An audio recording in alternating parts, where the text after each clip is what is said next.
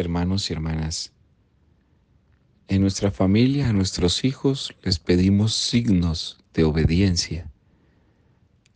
Entre los esposos se piden signos de fidelidad. En el trabajo se piden signos de sentido de pertenencia y perseverancia. En nuestra realidad social se piden signos de transformación. En la vida cotidiana pedimos signos para demostrar que estamos bien, pero también reflejamos signos cuando de pronto estamos mal. Todo en la vida está acompañado de signos. Por eso no nos es extraño que hoy el Señor esté pidiendo signos de conversión. ¿Qué es un signo?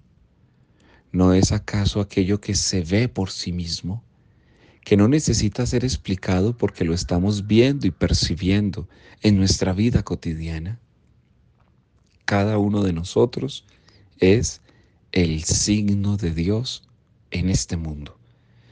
Por ello, trabajar por la conversión ha de entender desde nuestra vida y hemos de entender desde nuestra mente y corazón que viene acompañada de signos. ¿Cuáles son tus signos hoy para seguir a Jesús? Santiago decía, muéstrame tu fe sin obras, que yo por mis obras te probaré mi fe. Tal vez parafraseando un poco la palabra, podríamos decir, muéstrame tu fe sin signos, que yo por mis signos te mostraré mi fe. Que cada día trabajemos más y más en los signos que Jesús necesita para transformar este mundo. Que el Señor les dé su paz.